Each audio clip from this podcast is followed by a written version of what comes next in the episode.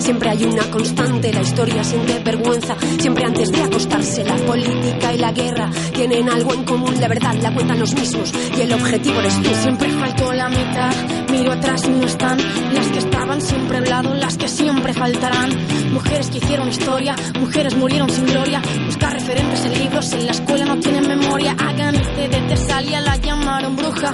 Por predecir eclipses, por conocer la luna. Ada Lovelace, matemática y visionaria. Trabajó con los números y los puso en una máquina. Lynn Margulis habló sobre la evolución. Chin fue una pirata que comandó una legión. Pamela Linton Travels voló en paraguas contra griegos, romanos y egipcios. Estaba Cleopatra. J.K. Rowling se llama Joan, pero vendió más al esconder su nombre real. Como otras atrás que no se atrevieron a firmar por miedo a la hoguera. La iglesia, el Estado, la prensa, miedo que tiene cualquiera. Miedo que tiene cualquiera.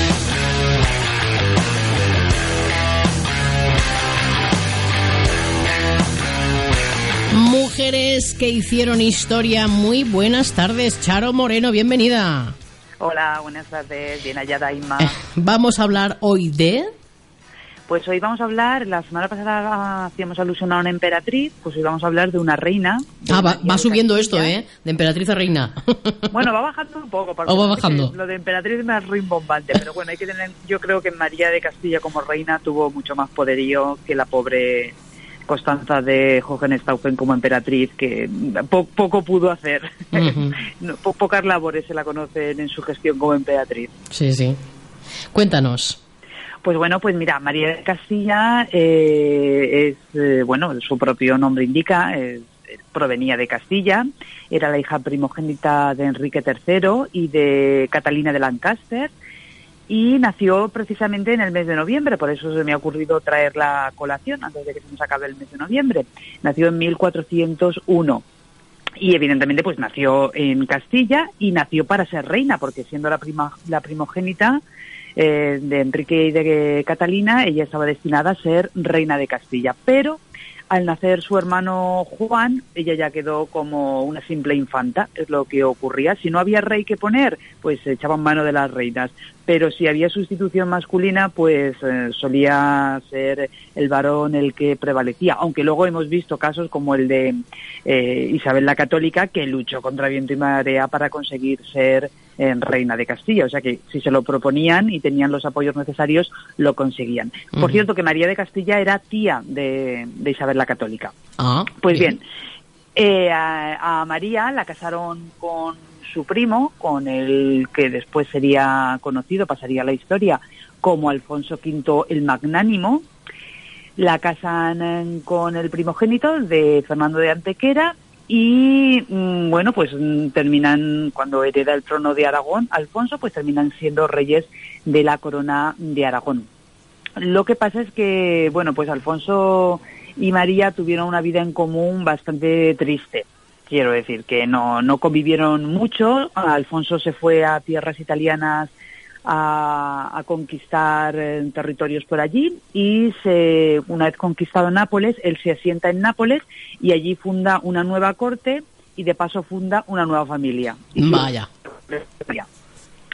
eso sí, a María, eh, que está aquí en la corona de Aragón, la nombra lugarteniente de, de la corona de Aragón y también eh, como una especie de regidora ¿no? de, de la corte.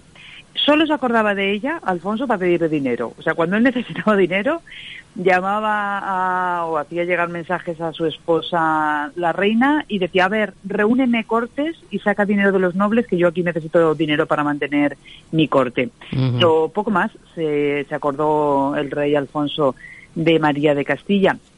Sin embargo, es una, una reina, una mujer que ha pasado a la historia como una gran lectora y una mujer muy cultivada, porque ella tenía una biblioteca privada. Ella se sentó aquí en Valencia, en el Palacio Real eh, de, de Valencia, el Palacio Real de Valencia se conocía como el Palacio de las 300 llaves. Eso daba no, tenía ese nombre por el número de habitaciones que tenía el palacio.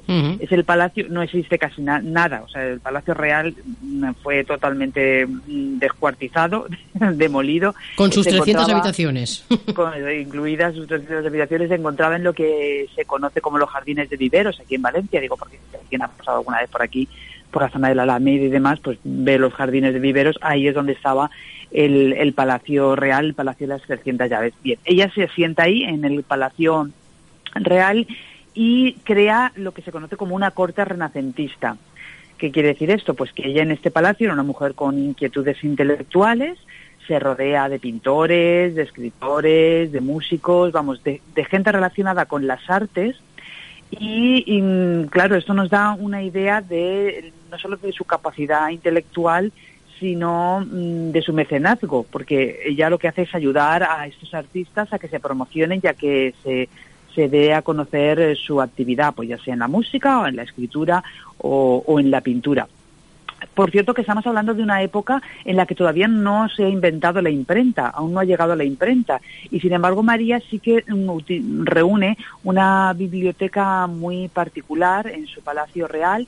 Se sabe que en esta biblioteca había un nutrido cuerpo de obras religiosas, morales, pero también de obras eh, históricas y relacionadas con la ciencia y el entretenimiento. Y abrimos un pequeño paréntesis, ya que estamos hablando de la Biblioteca de María de Castilla porque no, no mucha gente sabe que el primer libro que se imprimió en la península ibérica se imprimió precisamente en Valencia, en un taller que había en el número 15 de la calle del Portal de la Valdigna. Era el taller de Lambert Palmar y ahí se imprime un libro que llevaba por título Les Trobes en la Ors de la Virgen María. Y bueno, pues es un orgullo, nos podemos sentir muy orgullosos los valencianos que el primer libro que se imprime en España, aunque en aquel entonces no era España como la conocemos hoy, pero bueno, por, por, utilizar un término que todo el mundo entienda perfectamente, el primer libro impreso en España se hizo aquí, en, se hizo en, la capital de la Comunidad Valenciana, se hizo en, en Valencia. Y entonces los libros con los que contaba eh, María eran como manuscritos, ¿no? Me imagino tipo pergamino con esas letras de monje tan elaboradas, ¿no? Claro, claro, o sea, cuando, claro, la gente que tenía acceso a los libros era solamente la gente rica, porque un libro valía mucho dinero, porque eh, los libros se copiaban a mano. Entonces, pues el proceso era muy elaborado, se tenían que utilizar buenos pergaminos, la, la encuadernación, o sea que el proceso era muy largo en la preparación y, lo, sobre todo muy laborioso en la copia, porque se copiaban de unos a otros. Entonces, cuando un libro te gustaba, pues tú lo que tenías que hacer es pedir si bien mm, tenías acceso al original, el original, y si no, pues a otra copia de ese mismo libro para que te la copiaran en, el convento de turno.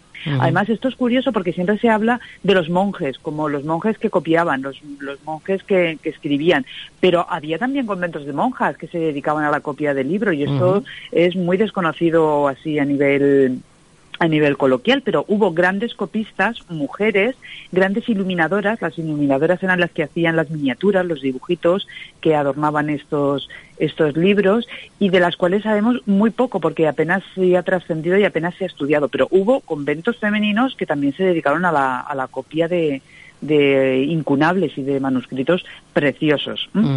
Bien hecho el apunte. Muy bien. Bueno, y volvemos a, la reina María. Eh, ya, ya os cuento que su marido eh, solamente la, la tenía en cuenta para pedirle dinero, ¿no? Pero claro, ella se dio cuenta que era lugarteniente de los reinos de la corona de Aragón, por tanto, de facto era la reina eh, la que ejercía las funciones de hacer y deshacer en la corona de Aragón. Entonces, lo que hizo la reina María muy inteligentemente fue utilizar ese poder en beneficio de otras mujeres. Mm, ¡Qué bien! Por, porque, claro, ella se dio cuenta, porque era muy evidente, o sea, si hoy en día mm, es evidente la desigualdad que hay entre hombres y mujeres, en la Edad Media era todavía esa desigualdad, era abismal, o sea, era increíble. Y es verdad que eran otras costumbres, eran otros tiempos, pero yo creo que las gentes cultivadas, las gentes que tenían una educación, como es el caso de, María de, Castilla, yo creo que veían palpablemente cómo esa desigualdad en algunos aspectos se podía corregir, ¿no? Entonces, ella como reina dictó mm, leyes eh, tan importantes en aquel momento como permitir que las mujeres pudieran ejercer la medicina. Toma ya. que estaba prohibido. O sea, las mujeres no podían ejercer la medicina. Pues ella otorgó licencia, si las mujeres estaban preparadas y tenían los estudios necesarios, podían ejercer la medicina, pero eso sí, solamente aquí, solamente en la, en la corona de, Aragón. Otra de las leyes eh, que dictó María en defensa de las mujeres fue mm, algo que hoy nos parece tan normal como que una mujer que trabaja en, un, espacio compartiendo ese trabajo con su marido, si muere el marido, ella pueda seguir desarrollando ese trabajo. En la Edad Media, en esta baja Edad Media, los gremios, que eran las agrupaciones de artesanos, en los que evidentemente también estaban trabajando las mujeres, si tú estabas casada con un maestro gremial y este moría, el gremio no nunca lo heredaba a la mujer, siempre pasaba a un, a un varón. Ya fuera un hijo, si tenías la suerte de que era tu hijo, pues el hijo te iba a mantener en el gremio. Pero si no tenías descendencia y ese gremio lo heredaba un discípulo del maestro, pues tú te ibas a la calle. O sea, te ibas con una mano delante y una mano detrás y quedabas completamente eh, aislada y, dejada de la mano de Dios. Entonces María eh, dictó leyes que permitieran que las viudas no fueran desatendidas, que si la viuda quedaba, si el marido moría, que ella pudiera seguir gozando del privilegio del gremio, pudiera seguir trabajando y viviendo en el gremio. Y por último, también una ley muy revolucionaria para ese momento Ahora hablamos de la violencia de género y todos la tenemos muy muy presente como, como esa lacra social, pero imaginad lo que esto suponía en la Edad Media. No me lo puedo ni pues imaginar, sinceramente. bueno, es difícil imaginar porque es casi una película de terror, ¿verdad? Sí. Pues la reina María mm, también dictó leyes que protegían a las mujeres del maltrato intentaba, siempre que si a ella le llegaban causas en las que las mujeres se quejaban porque eran maltratadas en el hogar, intentaba proteger a esas mujeres contra la violencia de los maridos. Claro, todas estas leyes, pues el acceso a, poder ejercer la medicina, el, estar protegidos ante el maltrato del marido, el poder seguir viviendo de los gremios, todo esto que, nos parece para aquel momento muy revolucionario y que fueron leyes hechas por una mujer para beneficiar a las mujeres, hay que tener en cuenta que muerta María desaparecen. O sea, el próximo rey que llega, mm, si no le interesa mantener estas leyes, simplemente no las mantiene y todo se revierte, se vuelve otra vez a, a las posiciones originales. O sea que vemos como las mujeres a través de la historia ha costado tanto, tanto trabajo avanzar pequeños pasos para que en el momento que se cambia la situación histórica que las ha beneficiado, vuelvan otra vez hacia atrás y, digo yo, a, lo mejor incluso también tuvo hasta sus problemas, María, por, por eh, implantar todas estas leyes, porque seguro que había un sector que no les hacía ninguna gracia. Bueno, eso, eso, seguro, pero ten en cuenta que era la reina. Eh, era la reina eh, y, de, de, hecho era la que regía, porque a lo mejor si hubiera existido la figura del rey aquí en la corona de Aragón, mm. a lo mejor no hubiera tenido tanta libertad para poder legislar o para poder favorecer a, a las mujeres. Pero como era la reina y el otro estaba lo suyo allí en la corte de Nápoles, pues ella podía haber pasado límbicamente de la situación, pero quiso aprovecharla en, en beneficio de las mujeres. Y luego también una cuestión muy importante mm, de la Reina María es que aquí en Valencia existía el convento de los Trinitarios, el convento de la Trinidad, y ahí eh, estaba mm, esta orden de mujeres que llevaban una vida completamente disoluta, poco decente y desde luego nada religiosa. ¿Qué hizo la Reina María? Los expulsó del convento de la Trinidad y se trajo a monjas de la Orden de las Clarisas para volver a ocupar el convento. Desde entonces, desde el siglo XV, este convento ha seguido ininterrumpidamente ocupado por la Orden de las Clarisas.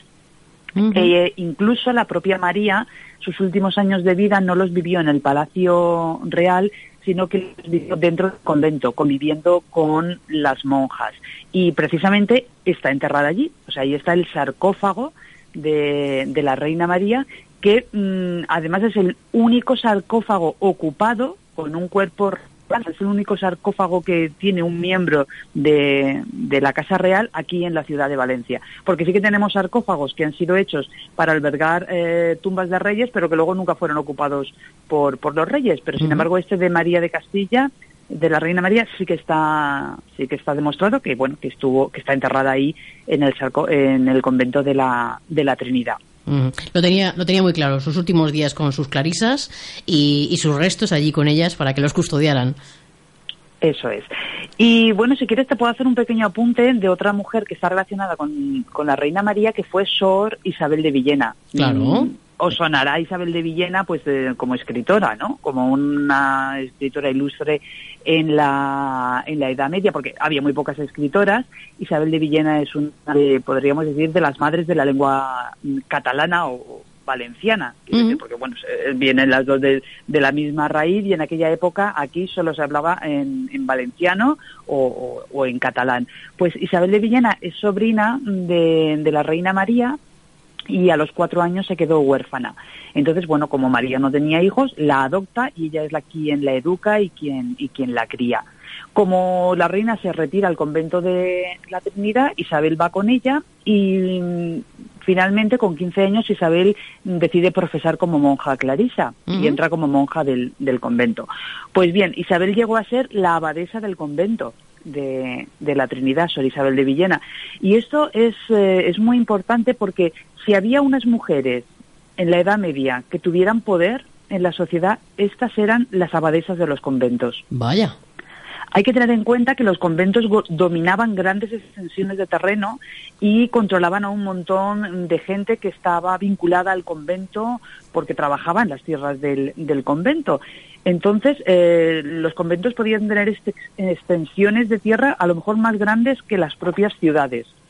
Y, y, no es raro que una abadesa, pues de conventos, eh, hombre, el de la Trinidad era un convento importante, pero tampoco era un convento espectacular, pero conventos tan tan maravillosos como el convento de, las huelgas en Burgos, pues posiblemente esa mujer, la mujer que fuera la abadesa del convento de las huelgas, tuviera mm, dominio y control sobre mm, extensiones de terreno y de personas más numerosas que a lo mejor la capital de provincia que, que pudiera ser Burgos, ¿no? Entonces eran mujeres con mucho poder y que además pues eran mujeres muy muy cultivadas, estudios estudiadas, inteligentes y que aplicaban este poder pues intentando ponerse al servicio de, de todos, ¿no? Pues Isabel de, de Villena como digo, fue abadesa y se la conocía en Valencia como el oráculo de Valencia. ¿El oráculo? Sí, porque era una mujer, pero no porque fuera divina. A ver, voy a ah. explicar esto. Porque era una mujer muy inteligente y muy clarividente. Eh, oráculo en cuanto a lo de clarividente, que tenía las ideas muy claras. Entonces, ah. cuando había conflictos eh, entre nobles, entre burgueses o conflictos importantes en la ciudad de Valencia y que no eran mm, capaces de resolverlos sin llegar a las armas, acudían a pedirle consejo a Isabel de Villena. Y esta mujer, que lo tenía todo muy claro, escuchaba a, los que venían allí a pedir consejo y enseguida lo organizaba todo. A ver, ponía los puntos sobre las is, mm, eh, lo organizaba, dictaba cómo había que solucionar el problema y, según parece, la gente quedaba muy contenta y muy satisfecha. O sea, que, que se iban tan, tan encantados de que Sor Isabel les hubiera solucionado un problema sin tener que llegar, evidentemente, a, pasarse a cuchillo. Eh, eh, era, como, lo ha dicho Isabel, ¿eh? Lo ha dicho Isabel. Sí, sí, porque ella argumentaba, o sea, no solo lo decía, argumentaba y argumentaba con mucho peso. Entonces, bueno, pues no, no había por qué discutir más. A lo mejor era capaz de dar una visión que ninguna de las partes enfrentadas había sido capaz de, de, ver, es aquello de que los árboles no te dejan ver el bosque. ¿Mm? Y luego también, bueno, esta mujer eh, ha pasado a la historia sobre todo por su trayectoria literaria. Ella escribió siempre en, su lengua materna, en, en, valenciano, pero sobre todo eh, es conocida por un libro que se llama Vita Christi.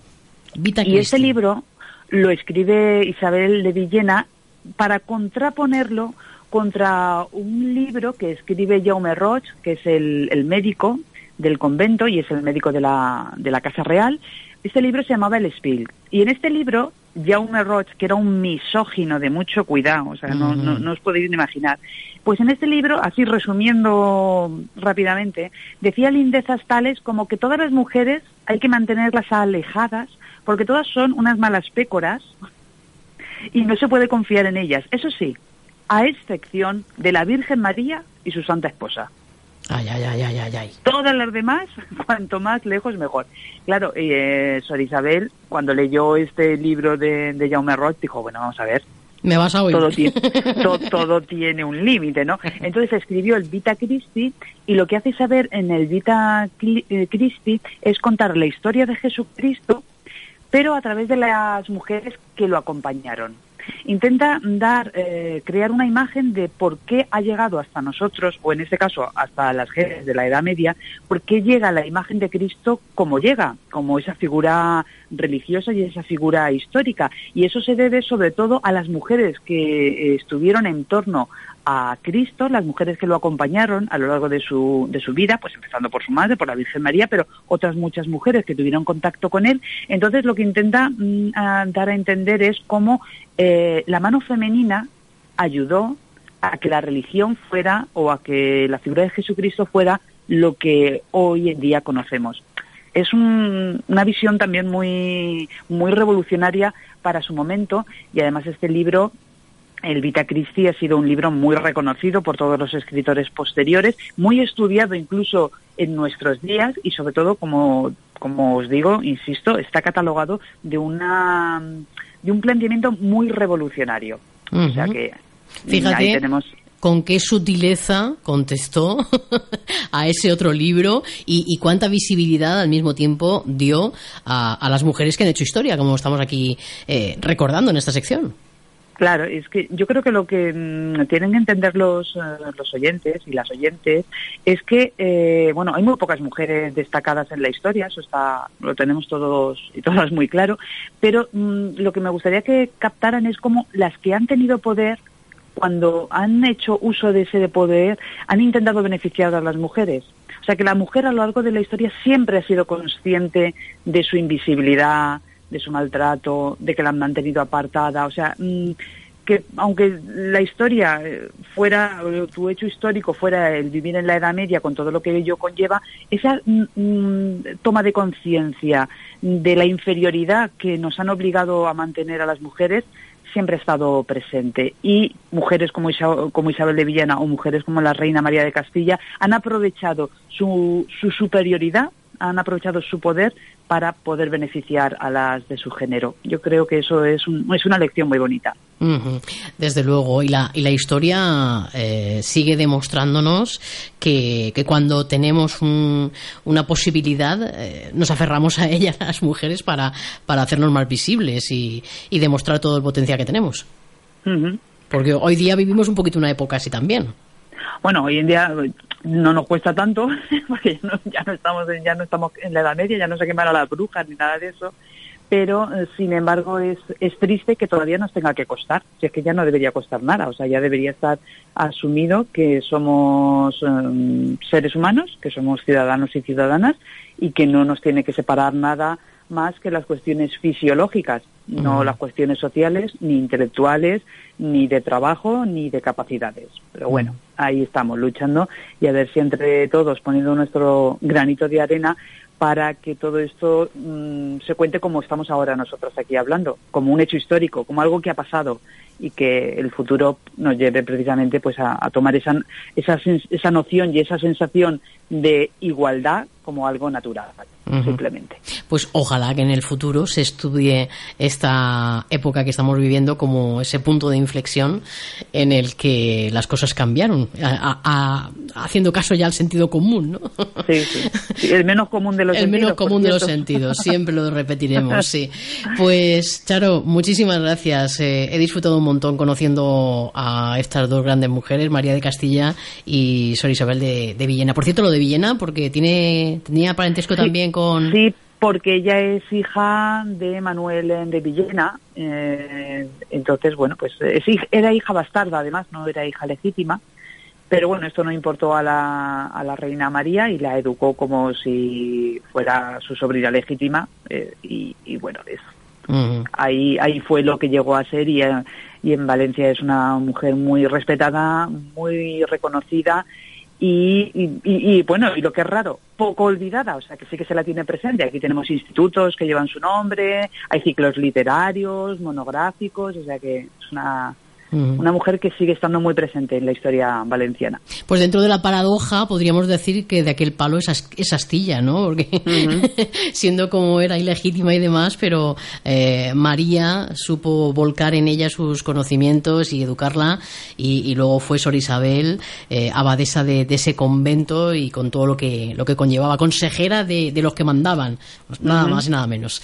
Muchísimas gracias, Charo, y hasta el próximo programa. Será un placer escucharte de nuevo. Venga, igualmente. Buenas noches.